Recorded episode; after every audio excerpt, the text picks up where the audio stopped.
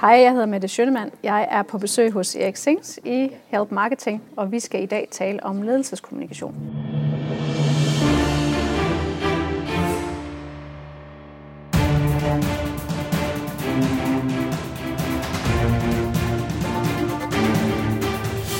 Det her er Help Marketing podcasten, lavet for dig, der arbejder med digital marketing, salg og ledelse, og som gerne vil opnå succes ved at hjælpe andre.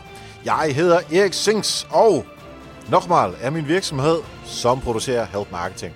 Det her det er afsnit nummer 178, og det er Mette Bøje Schønemann, der er på besøg. Fokus med Help Marketing er, at vi skal blive bedre til at hjælpe hinanden, fordi det er den absolut bedste måde at skabe succes for sig selv og andre på, baseret på værdifulde relationer. Og vi hopper til ugens marketingsværktøj, som er Pond 5.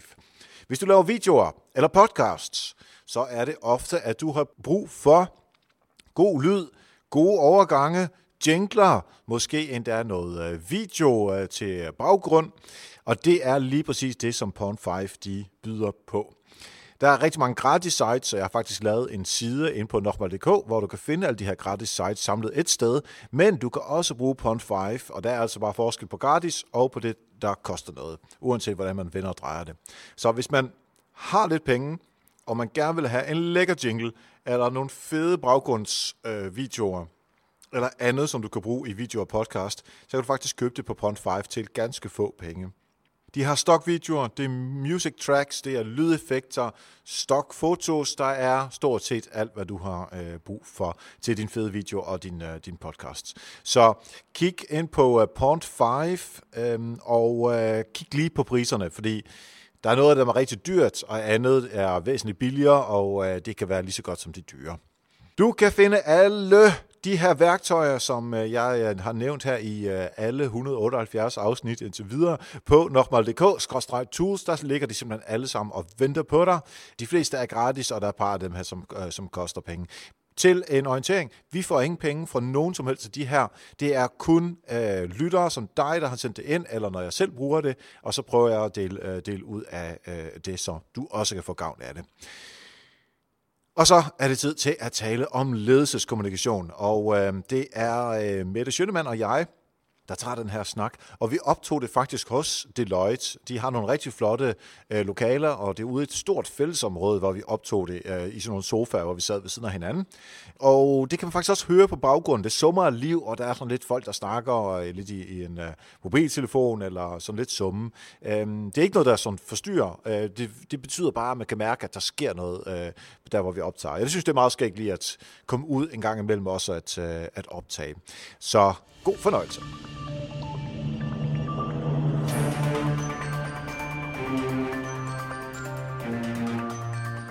Ja, så sidder jeg her sammen med øh, Mette Schønemann øh, på kontoret øh, hos Deloitte, hvor hun er kommunikationschef, Head of Communications. Velkommen til dig, Mette. Tak for det, Erik. Vi er jo øh, vi er både gamle kollegaer på øh, bureau, og så øh, har jeg været leverandør, eller du har været kunde, dengang jeg arbejdede et andet sted på bureau, du har arbejdet i Microsoft.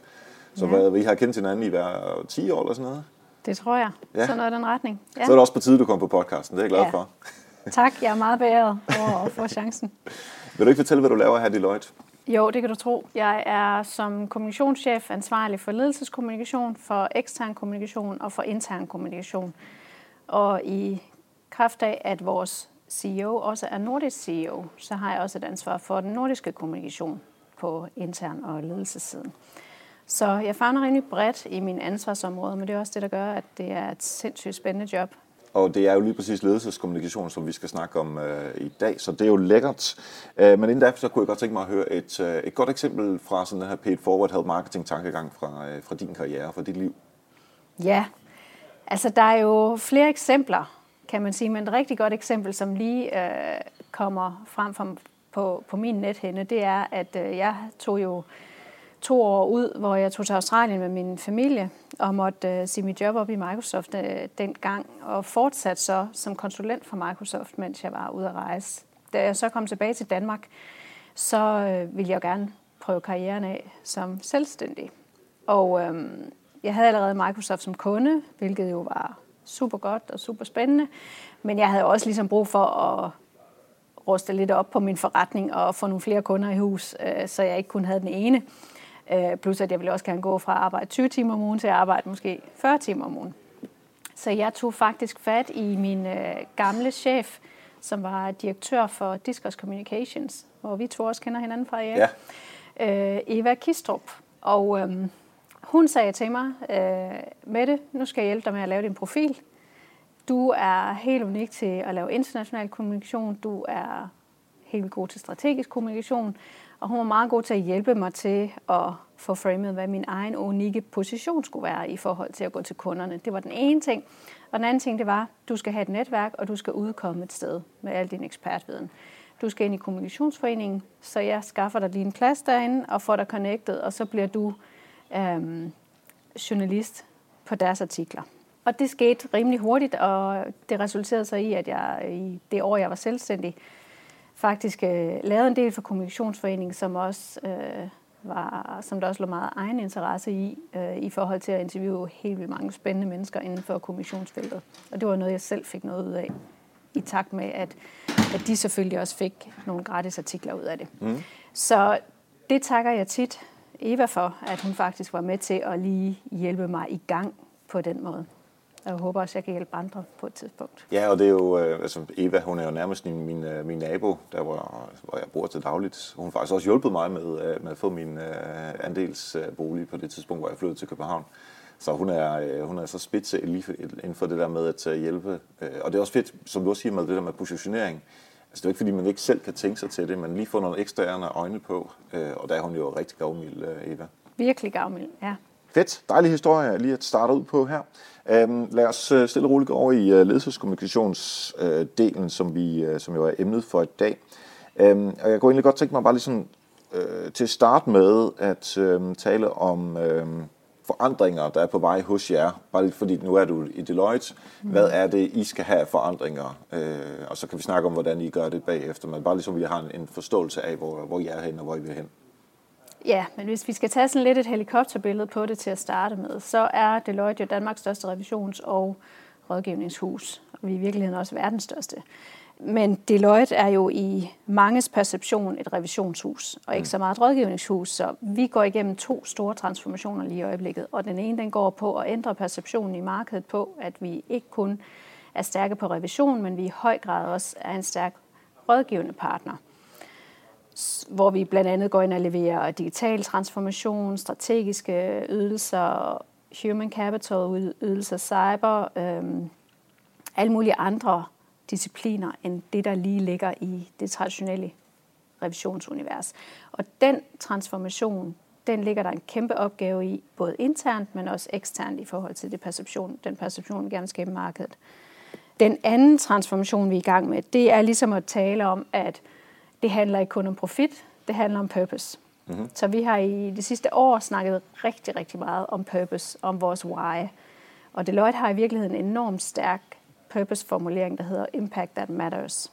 Og det er jo meget, meget fagnende og meget, meget klart, samtidig med, at det kan være meget, meget uklart i forhold til, hvad det så betyder. Mm.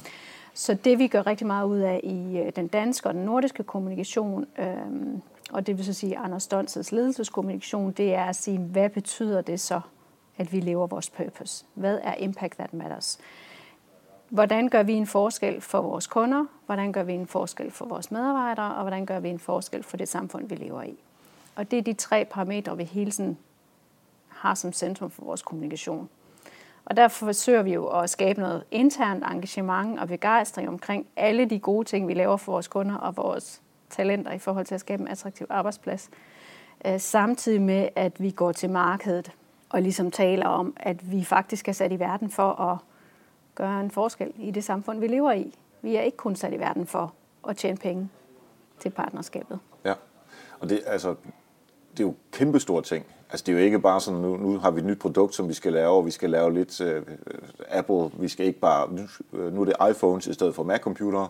Altså det, det er jo sådan hele øh, sådan kernen og, og den forståelse, som, som der er øh, af jer øh, blandt alle medarbejderne. Hvor mange, du sagde, hvor mange sagde du, I var her i, øh, i Nordic, eller i Danmark? I Danmark er vi øh, 2700, og i Norden er vi 5500. Så ja. Danmark er faktisk det største kontor i Norden.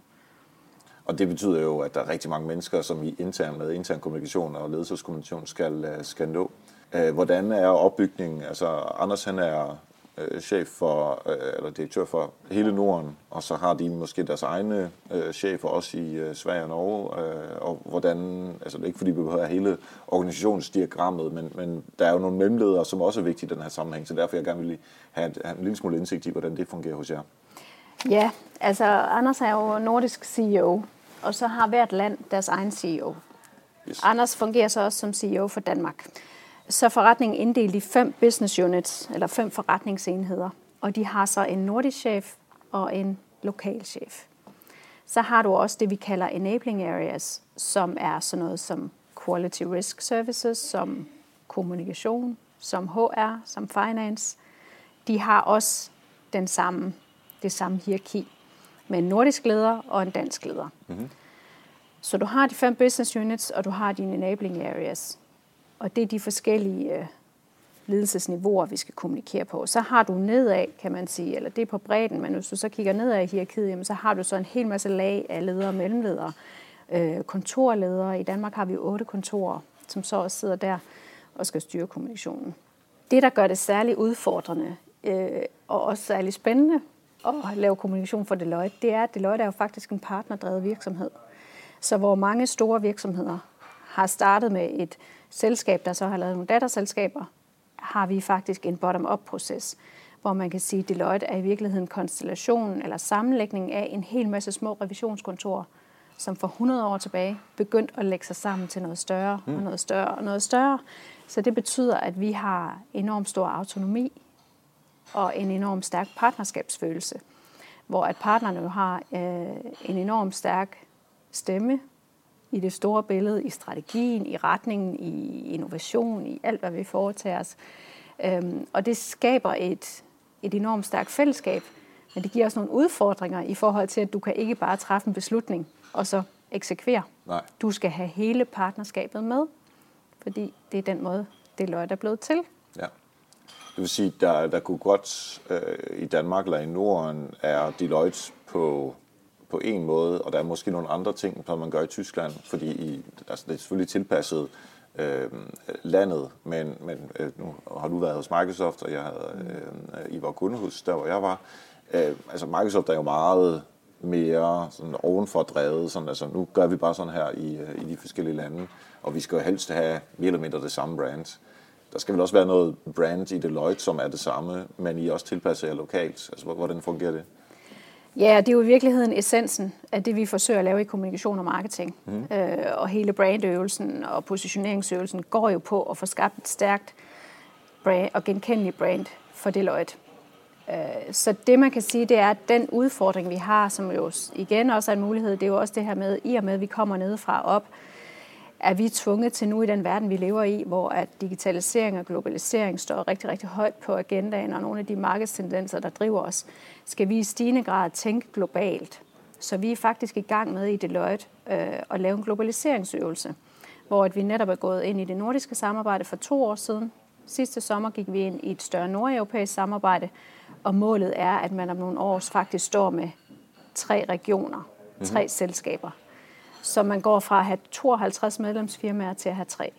Okay. Så du skal faktisk lære hele EMEA at drive den samme type forretning. Og det er en kæmpe forandring, og det er også derfor, det tager nogle år at gå igennem det, fordi går du bare fem år tilbage, eller to år tilbage, så var den Deloitte-oplevelse, du fik i Sverige, var helt anderledes end den, du fik i Danmark. Ja, okay. Og det er jo den øvelse, vi øh, både indefra er ved at, at løfte og gøre stærkere ved at, at bygge nogle kompetencecentre, ved at arbejde bedre på tværs af grænser, ved at sætte de rigtige rammer for, at vi kan arbejde sammen øh, og, og gå til kunderne på en anden måde, men også samtidig ligesom bruger det til at, at styrke vores brand globalt. Men også i forhold til, at kunderne er jo ikke nationale. Altså de er også øh, på tværs af hele verden. Så hvis øh, de er kunde i Danmark, så kan det også være, at de er kunde i Tyskland, og så vil de have, gerne have mere eller mindre den samme oplevelse. Lige præcis, mm. og det er jo også de fordele, som vi er nødt til at, at blive enormt skarpe på, fordi det bliver vores konkurrencemæssige fordel fremadrettet. Ja. Det er, at vi kan servicere kunderne med forskellige ydelser, men også på tværs af landegrænser. Ja. Så er der rigtig mange forskellige ting, som, øh, som I er ved at forandre i organisationen, om det så bare er Danmark, øh, Norden, øh, Europa, eller om det er hele verden. Øh, så når du så sidder som øh, kommunikationschef herinde, hvordan, altså hvilke værktøjer har du at øh, bruge for at få de 2700 mennesker her i Danmark til at øh, øh, ændre adfærd og til at forstå, at det er til den her vej, vi skal? Det vigtigste værktøj, det er en meget visionær CEO, mm. som brænder for projektet, som har været Deloitte i 30 år og har enormt meget respekt. Anders Stons er jo, er jo en helt unik leder i forhold til at få folk med på rejsen og tale i et sprog, som folk forstår, og samtidig få dem drevet med i, på den vision, vi gerne vil med på. Så vi laver rigtig meget. Øh, han forstår så også fordelen af god kommunikation, og er en god kommunikatør. Så det hjælper os, os som kommunikationsfolk ja. til at gøre vores arbejde lettere, kan man sige. Øhm, vi forsøger så at give nogle forskellige rammer og kanaler, som han kan udkomme i. Og det gør han så i nogle årlige stormøder, hvor vi samler hele alle folk på tværs af, af kontorerne i Danmark. Vi gør det også på nordeuropæisk plan, hvor det så er den engelske CEO, som, øh, som er taler der. Men i, i Danmark gør vi det to gange om året til vores store møder. Så har vi nyhedsbreve, der går ud en gang om måneden til partnere, hver anden måned til medarbejdere omkring nogle af de gode tiltag, vi laver. Øhm, vi bruger rigtig meget videomediet, fordi mm. det er også der, hvor han kan komme i øjenhøjde med folk. Så det sidste halvandet år har vi lavet rigtig, rigtig meget video. Øhm, og det næste, vi så gerne vil prøve af, det er jo podcast. Ja, det er det, vi har snakket om. Også er meget sjovt, at vi sidder her. Ja, ja præcis. Øhm, så, så du har nogle forskellige kanaler, som du kan øh, nå medarbejderne og øh, partnerne med, øh, og så bruger jeg CEO'en som, som den, der ligesom skal formidle budskaberne. Og det er, altså uanset hvilken virksomhed man arbejder i, så er direktøren, og direktøren siger noget, så, man, så lytter man efter. Så det er jo fedt, at de har en, en mand, som gerne også bruger tid på kommunikation. Det er jo ja, direktør, der og så det. kan man sige, at vi har også brugt rigtig meget øh, tid på det sidste halvandet år at styrke hans eksterne profil. Mm-hmm så han både er, så han er langt mere synlig i medierne og på LinkedIn og social media i det hele taget i forhold til at være toneangivende for, hvad er det for en verden, vi lever i, hvad skal Danmark leve i fremtiden, hvad, hvad er det for nogle tendenser, der møder os, hvordan tiltrækker vi de rigtige talenter, hvordan tager vi et større samfundsansvar. Øhm, og den eksterne eksponering skaber også intern stolthed. Ja. Så det skal man heller ikke underkende, tror jeg, i den, på den rejse, vi er på, at at medarbejderne også kan se, at vi mener det. Mm-hmm. Vi mener det, vi står og siger ja. omkring, at vi skal være purpose-drevne, og at vi skal være mere globalt tænkende, og vi skal hjælpe vores kunder. Vi kan jo se, at i takt med, at vi bliver mere purpose-drevne, følger profitten med. Vi har haft rekordomsætning sidste år, mm-hmm. og performer bedre end de andre Big Four, som vi sammenligner os med. Ja. Så, så man kan også se, at, at det virker. Der, hvor udfordringen er, er i forhold til at sikre, at man får ledelseskommunikationen til at kaskade, som vi siger, ned i alle lagene. Ja. Så det når helt ned til alle mellemledere og helt ned til alle medarbejdere med den samme stemme. Det er der, det er virkelig, virkelig svært, synes jeg, at få hele skibet med. Hvordan, øh, hvordan gør man så det? Altså, er der noget af det her PR-arbejde, som I laver eksternt, som vi så øh, formidler internt i de her nyhedsbreve? Eller fordi jeg tænker umiddelbart, at ja, det er fedt med nyhedsbreve og super, som vi snakker om før, hvis I laver interne podcasts og, og jeres videoarbejde internt. Men altså, der skal jo også altså, almindelige snak under fire mm. øjne og måske grupper og sådan noget. Det skal der også til. Ja. Så, så hvordan sørger I for, at alle de her ting, de også kommer ned til alle de, de, som de menige medarbejdere? Så vi sørger jo for i hvert fald at ledelseskommunikationen, øh, som går fra Anders, at den så også bliver sat ud til det, vi kalder vores executive team, som mm. er de business area ejere og enabling area ejere, vi har. Og vi sikrer, at de ligesom har den samme tone of voice og har de samme budskaber, som han har, så de går ud til deres afdelinger med. Derfor kan man så sige, så kører de også deres egen kommunikation i afdelingerne ja. og har nogle egne altså kommunikationsfolk, som så hjælper med at få de der budskaber ned og også få det omsat til, jamen, hvis vi skal skabe impact that matters for vores kunder, hvad betyder det når, når, så for mig, når jeg sidder og laver revision i Aarhus? Hvad betyder det for mig at lave impact that matters for de nye talenter, der kommer ind, når jeg sidder i cyberteamet i København? Så det er der, hvor at vi forsøger at give en værktøjskasse og et rammeværk på, hvad vores overordnede vision, fortælling, purpose er. Og så er det egentlig frit for fortolkning, når man kommer længere ned. Det vi så gør rigtig meget, det er at fokusere på storytelling. Så vi har et, et kæmpe fokus på at fortælle den samme historie, gøre den historie simpel, og gøre den consistent, og gøre den autentisk. Vi har et Deloitte øh, på globalt niveau, et saying, hvis man kan sige det sådan, ikke, om at kommunikation skal være clear, consistent and human. Og det er udgangspunktet for alt, hvad vi kommunikerer omkring. Mm. Det er, det skal være simpelt og skarpt, og det skal være autentisk og human, og det skal være selvfølgelig consistent med al den anden kommunikation, der kommer. Ja. Og så forsøger vi ligesom at bygge de leveregler ind i de pakker, vi giver til, til de forskellige ledere. Så der er en rød tråd igennem alt det, I laver, så det, så det lyder for mig, at altså, Anders og øh, sådan længere op internationalt, der er nogle, øh, nogle tilgange eller nogle øh, version, eller visioner, øh, som I arbejder med, som, som dit team og, og dine kollegaer i de andre lande, de så sørger for, at øh, de mellemledere og øh, helt ned på den enkelte medarbejder forstår, jamen, de ting, som der bliver sagt fra ledelsens side, det er noget, når jeg sidder og arbejder og laver revision, eller laver nogle af de andre ting, som vi laver, det er sådan, jeg skal forstå dem. Altså det er sådan en slags versionering eller oversættelse af den store vision ned til mig, der sidder og laver det øh, sådan klassiske daglige arbejde, som vi laver for jeres kunder. Lige præcis. Og lige præcis din pointe omkring den røde tråd, er mm. det, det handler om. Så der, der sidder en Puneet Ranjan, i, som er global CEO, mm. og har egentlig tegnet de her guidelines, og de bliver så rullet ud hele vejen ned. Og det er der, hvor vi så som kommunikationsfolk også kan sige, at vi kan ikke eje al kommunikation, der foregår i Deloitte. Nej. Det har vi simpelthen ikke manpower til, og det er heller ikke meningen, at vi skal det, fordi der sidder rigtig, rigtig mange dygtige mennesker, som er enormt intelligente og enormt viden omkring deres områder. Men det vi kan gøre, det er, at vi kan give dem nogle rammer, vi kan give dem en vision og et purpose at arbejde ud fra, og vi kan give dem nogle kommunikationsprincipper. Øh, så jeg synes, vi lykkes, hvis folk forstår, at de skal gøre deres kommunikation clear, consistent, human. Hvis de bliver gode til at fortælle den samme historie eksternt som internt, så det Deloitte, man møder, uanset om man kommer ind i huset eller udefra, er det samme, den samme perception, man får. Øhm, og at man bliver god til at fortælle historierne på en engagerende og interessant måde. Ja. Så I sætter nogle rammer op, og I sætter noget sådan overordnet indhold, hvis man kan kalde det det, altså budskaber ind, og så den måde, som, som mellemlederne og de andre øh, agerer på, er noget, som altså det skal de arbejde med, øh, og der kan I selvfølgelig understøtte dem øh, i de tilfælde, at de har brug for hjælp. Så kunne jeg godt tænke mig, jeg tænker, de mennesker, som øh, så formidler det, det kan sagtens være, at de måske går en lille smule til venstre, men de gerne vil en lille smule til højre. Øh, og ikke for, at de skal have skæld ud eller noget, men hvordan opdager I, at, at der måske er noget, som, som går en lille smule anderledes, end det I egentlig godt skal tænke, og hvad gør I så? Det er et rigtig godt spørgsmål. Det kommer jo virkelig an på situationen, kan mm. man sige. Øhm, men det vi gør, det er jo typisk at tage en snak med den leder, der ejer området, og, og spørge ind til, hvad er grunden til, at I kommunikerer, som I gør. Hvis spørgsmålet er øh, om, at der er givet en, en forkert strategisk besked, så går man selvfølgelig ind og for, prøver på at forstå baggrunden for det, og så fortælle, hvad, hvad vi gerne vil kommunikere i virkeligheden. Ikke? Hvis det er et spørgsmål om, at de har lavet en nyhedsmail, som er fem sider lang, mm. så er det rimelig let at gå til at sige, husk nu, clear, consistent, human og simple. Ikke? Ja.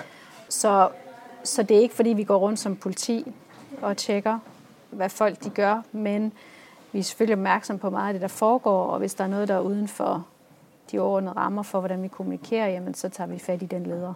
Ja, og snakker om, at vi vil helst den vej og hjælper med nogle værktøjer til at gøre det. Ja. Mm-hmm. Nu snakker vi om mellemledere her, og det er jo meget det der med, at altså ledelseskommunikation øh, og fra øverste hold handler jo rigtig meget om at lede gennem andre, der leder. Således at, øh, fordi man kan jo ikke lede 2700 mennesker og være, der og lave mus-samtaler med alle 2700 og sådan noget. Så der er andre, der gør det. Øhm, så hvilke værktøjer har de her mellemledere, udover sådan nyhedsbreve og øh, ja, disse klassiske ting, som vi snakkede om før? Der er nogle forskellige værktøjer. De er dels på nogle øh, ledelsesprogrammer, mm-hmm. hvor man også bygger kommunikation og storytelling ind. Ja. Så har vi haft succes med det sidste år at holde Impact Summit, hvor vi er to gange om året har samlet de folk, der står på ølkassen over for en række medarbejdere. Eller de folk, der har et ledelsesansvar. Det er omkring 100 mennesker i Deloitte Danmark har mm. vi samlet til en Impact Summit, hvor vi på første dagen brugte rigtig meget tid på at fortælle den røde tråd for hele historien, hvorfor vi er sat i verden, og hvordan det er, at vi gør en forskel for vores kunder, talenter og for samfundet. Og så brugte vi en del af dagen på, at folk skulle øve deres egen fortælling. Hvad er det, jeg vil sige, når jeg sidder i tax and legal til mine medarbejdere? Hvad, hvad er det, jeg vil sige, når jeg sidder og arbejder med IPO-services i revision? Og så videre. Øhm, så, så der trænede vi egentlig folk i deres egen fortælling. Øh, og havde en opfølgende Impact Summit her for ikke ret lang tid siden, hvor at temaet så gik mere på, jamen, hvordan skaber vi en kultur, hvor vi kan dele historierne bedre. Både de historier, som bunder i vores fejl, og ting, vi gerne vil blive bedre til og skal lære noget af, mm. men også de historier, hvor vi har gjort en kæmpe forskel, og som andre i virkeligheden kunne blive inspireret af. Så vi vil rigtig gerne skabe en learning culture, hvor at fejl er tilladt, og man ligesom alle sammen er sat i verden for at blive klogere og gøre det endnu bedre. Ja, så det er lidt at, at kunne coache eller uh, træne uh, mellemlederne til, at, uh, at de bliver gode til at formidle de, de budskaber, I nu engang har, men på, på uh, det i anførselstegn niveau, som vi uh, nu engang arbejder indenfor. Lige præcis. Det handler rigtig meget om øvelse. Mm. Som du også ved med meget kommunikation, det er fint, hvis du har nogle teknikker, du kan, og nogle guiding principles, du kan arbejde ud fra. Ja, ja. Men ellers så handler det jo i virkeligheden om at træne det her, og ture være den, der stiller sig op på ølkassen og sige, at det er det her, vi er sat i verden for. Ja. Øhm, og så få folk begejstrede til at komme med. Så, så vi har nogle forskellige værktøjer. Øhm, vi ser jo derfor også blandt andet på podcast som et værktøj til, ja. kan vi bruge det nu? Øhm, for folk vil også gerne prøve noget nyt. Så kan man bruge det til at få skabt noget engagement og få folk interesseret i noget af alt det, vi kan. Ja, og som man øh, måske kan høre lidt i baggrunden, nu kommer der masser af folk. Klokken er ved at være sådan helt, så øh, det er lige nu her, der er skiftet mellem de forskellige møder, som folk sikkert har sat op. Øhm, og det var egentlig også det, vi snakkede ja. om. Det, at det er meget sjovt, at uh, man kunne høre en lille smule af det liv, som der nu engang er i en, uh, en virksomhed, uh, som er, men det er der jo i alle virksomheder. Ja. Der er et øh, det lyder som om, at der er nogle fine rammer, som allerede er sat for jer øh, i, i kommunikationsarbejdet, både på international og på, øh, på nordisk niveau her. Øh, men når du så kommer ind, øh, hvor lang tid er det, du har været i Deloitte nu? Jeg har været her siden oktober 16, halvandet år snart. Ja, og der, øh, på et tidspunkt, altså, da du startede der for halvandet år siden, der var der jo selvfølgelig den her ramme, i hvert fald noget, der ligner det, men du vil også gerne sætte dit eget præg på det, fordi det er Danmark, og det er den måde, som vi nu gør det på, og dine tyske kollegaer gør sikkert det, det samme. Så da du startede, hvad, hvilke, hvilke ting gjorde du for at øh, få ja, tingene til at fungere øh, inden for kommunikation og intern, øh, og især ledelseskommunikation herinde? Det første, jeg gjorde, det var jo at observere. Ja. Hvad er det, der foregår? Øh, og brugte faktisk rigtig lang tid på at få et overblik over, hvad det er, der allerede eksisterer af gode og mindre gode tiltag. Øhm, jeg holdt rigtig mange møder med rigtig mange mennesker for at lære forretningen at kende, fordi for mig var det også enormt vigtigt at virkelig forstå, hvad det er, vi kan tilbyde, og hvad det er, forretningen står for, hvad det er for en rejse, vi er på. Øh, jeg blev fra starten heldigvis kastet ud i både at arbejde for Norden, arbejde i et nordvesteuropæisk samarbejde og også arbejde for Danmark. Så jeg har hele tiden haft øhm, lagene af perspektiver for, hvor vi var på vej hen på rejsen. Øhm, noget af det første, jeg så gik ind og lavede, det var en kommunikationsstrategi for Danmark og en kommunikationsstrategi for Norden. Og kommunikationsstrategien for Danmark ligger rigtig, rigtig tæt op af marketingstrategien, så den har jeg jo et tæt samarbejde med vores marketingdirektør om. Mm. Øh, både i forhold til ekstern kommunikation og i forhold til intern kommunikation. Og der vil vi jo gerne sikre, at vi i hvert fald er på nøjagtig samme rejse. Så det var da jeg startede. Ja. Så jeg tænker netop det der med, at der findes en ramme i forvejen, og så kunne sætte sit eget præg på det. Altså det må, synes jeg personligt er noget af det mest interessante. Altså, man har, der er nogle regler, der er nogle ting, som man gør, men altså inden for de rammer, der er der noget, som man selv kan øh, sætte præg på. Hvis vi øh, øh lige her, øh, nu vil være, øh, tiden også vil være gået, men nogle af de ting, som, som, som du synes fungerer super godt, og måske en enkelt ting, som du tænker, det, der har vi stadigvæk noget at arbejde med. Jeg synes, vi er blevet rigtig gode til at få et skarpere, en skarpere positionering af Deloitte. Mm-hmm. Hvor man, da jeg kom ind, kommunikerede i alle retninger. Altså, der havde Deloitte var meget, meget synlig, men vi havde også en meget, meget forvirrende image. Ja. Så noget af det, som marketingdirektøren og jeg gik ind og arbejdede med fra starten, det var det her med, hvordan får vi en meget, meget skarpere position på Deloitte, og hvordan får vi et ansigt på Deloitte. Det synes jeg eksternt, vi lykkes med. At der er flere og flere, der tror på, at vi også er et rådgivningshus. Ja, ja. Der er, vi har satset rigtig meget på Small Great Nation og på nogle strategiske temaer og på det arbejde, vi laver med SDG'erne øh, og FN's verdensmål. Og, og der synes jeg, vi lykkes med at komme ud øh, med en bedre og stærkere perception i markedet på, det, på den del. Det giver os medarbejderne internt en lidt stærkere ja. retning for, hvad de skal sige ja og nej til. Mm-hmm. Øhm, det vi, og der kan man sige, jamen, at det synes jeg, vi lykkes med, men vi kan også stadigvæk blive bedre. Så til det, vi ikke lykkes med, vil jeg også sige, at det er stadigvæk en rejse. Ja. Og det er stadigvæk en kulturforandring. Også at ændre kommunikations- og marketingfunktionen til at være meget mere visionær og meget ved at være dem, der sætter tonen for, hvad det er, vi kommunikerer frem for, og bare agere serviceorgan for resten af forretningen. Ja. Og der kan man sige, der, der har vi taget det tid at få forretningen til at forstå, at vi ikke kun er sat i verden for at lave en brochure eller en annonce, ja, ja. når de synes, det er en god idé. Ja. Men at der rent faktisk er en strategisk retning og et formål med det, vi laver. Fedt. Det er jo lige for det, er en podcast i sig selv. Det kan være, at vi skal gøre det på et, øh, et andet tidspunkt. øhm, for lige om lidt, der kunne jeg godt tænke mig sådan helt konkret for dig nogle råd, som, øh, øh, som du vil give øh, i forhold til ledelseskommunikation. Men inden da, der vil jeg gerne have lov til at takke alle jer, som øh, lytter til Help Marketing hver eneste uge. Og tak til alle jer, der har købt Help Marketing-bogen. Det er altså på den måde, som man bedst kan støtte Help Marketing-podcasten. Det er simpelthen ved at gøre sig selv endnu klogere og virkelig gå komme ud og blive dygtigere til det, man laver på et grundbogsniveau og grundbogstilgang, så man virkelig får alt igennem. Der er jo kun visse øh, dele, som vi gennemgår her i de forskellige afsnit af podcasten. Helpmarketingbogen.dk, det er derinde, hvor du kan få fat i, uh, i bogen, og jeg håber virkelig, du har lyst til at støtte, for jeg er sammen med Anita sindssygt stolt af bogen. Mette, øh, et par råd, som øh, du vil give folk derude, øhm, der øh, måske ikke er leder i sig selv, men hvordan de kan øh, sådan, tage imod ledelseskommunikation, hvis man skal sige det på den måde.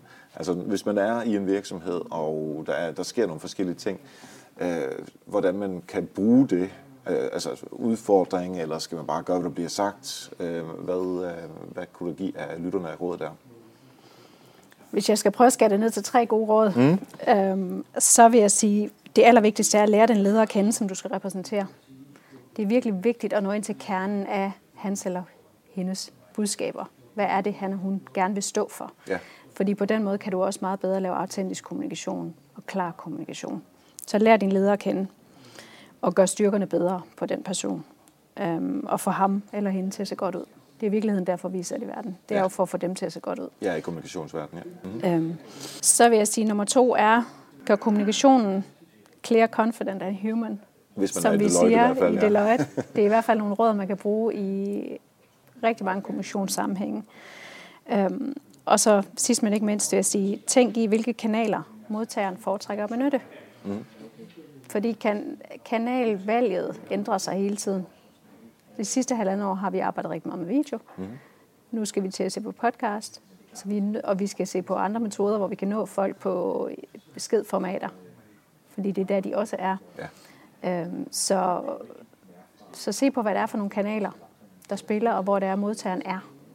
Og det har vel også lidt at gøre med det der med, som du sagde, lære lederne at kende øh, hvis vedkommende er, ikke er særlig stærk til øh, sådan, øh, skriftlig kommunikation, så er det måske bare over i video og podcast, man skal køre. Men hvis, hvis de måske ikke kan finde ud af sådan rigtigt at brænde igennem på en skærm, så er det måske over det skriftlige kommunikation. Så de øh, synes, det giver rigtig god mening at tage øh, de her råd til sig. Mette, hvis man gerne vil øh, inspirere sig det her, fordi øh, du deler også en gang imellem en, øh, en, en tanke eller to øh, omkring de her ting, øh, hvor kan man følge dig hen? Man kan følge mig på LinkedIn mm-hmm. under Mette Schønemann. Ja, vi får et uh, link sat ind i, uh, i, i show notes. Uh, er der andre steder, er der noget fra Deloitte, som du uh, tænker, det skal folk altså også følge med i? De skal helt klart følge med i Small Great Nation. Så gå på sgnation.dk. Det er det store projekt, som vi har rigtig meget fokus på i øjeblikket, øh, hvor at rigtig mange toneangivende folk i Danmark også byder ind med, hvad skal Danmark leve af i fremtiden. Der ligger masser af videoer, der ligger gode historier, der ligger analyser og perspektiver, og forhåbentlig snart også podcasts. Fedt. Et link uh, ind i show notes her um, til, uh, til dem, der er interesseret i det. Og så uh, mange tak, fordi uh, du vil være med her i dag med det. Tak fordi jeg måtte være med. Og mange tak til Mette Bøje Schønnemann. Jeg vil super gerne høre fra dig. Hvis du har ris, ros, kommentarer eller forslag til gæster, måske værktøjer, så mail mig på eriksnabelag.dk. Jeg læser det hele og svarer dem alle sammen. Alle noter til Help Marketing podcasten, de er skrevet af Katrine Louise Nielsen fra KLM Copyright. Det er også hende, der har redigeret Help Marketing bogen. Du kan finde noterne til det her afsnit på helpmarketing.dk i afsnit nummer 178, og som altid tak til Thomas Landahl for at redigere podcasten. Help Marketing Historie. Hvad skete der for 100 uger siden i den lille podcast? Jamen, der havde vi Kasper Bengtsson på besøg, og øh, han er superstar inden for Facebook-markedsføring. Vi talte om, hvad koster Facebook-markedsføring, og hvordan finder man ud af det. Vi gennemgik opbygning af kampagnen, opsætninger af annoncer, Facebook-pixler, øh, hvad det koster at lave marketing, remarketing osv. osv. Så der er et helt afsnit med fuld fokus på annoncering på Facebook, og det er i afsnit nummer 78, som du kan finde på helpmarketing.dk eller i din podcast-app. Hvis du har lyst til at støtte Help Marketing økonomisk, så kan du gøre det på nokmal.dk-støtte med S-T-O-E-T-T-E.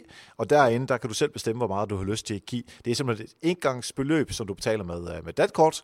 Øh, du kommer ind på Help Marketing-bogen, og derinde øh, øh, har vi nemlig en shop, og så kan vi bruge den, øh, eller genbruge den shop. Så det er helt op til dig, om du har lyst til at støtte eller ej. Vi vil sætte kæmpe pris på det, fordi det er på den måde, så vi øh, får the basics til at køre rundt. Har din virksomhed brug for et foredrag, eller et, øh, en workshop, eller et forløb omkring markedsføring, så kan du faktisk hyre mig, og det kan du gøre via nokmal.dk også. Mail mig i så finder vi ud af noget super godt. Bliv hængende til efter falderæbet lige om lidt, og ellers tak for nu, og husk, vi hjælper andre, opnår du selv succes. Vi høres ved.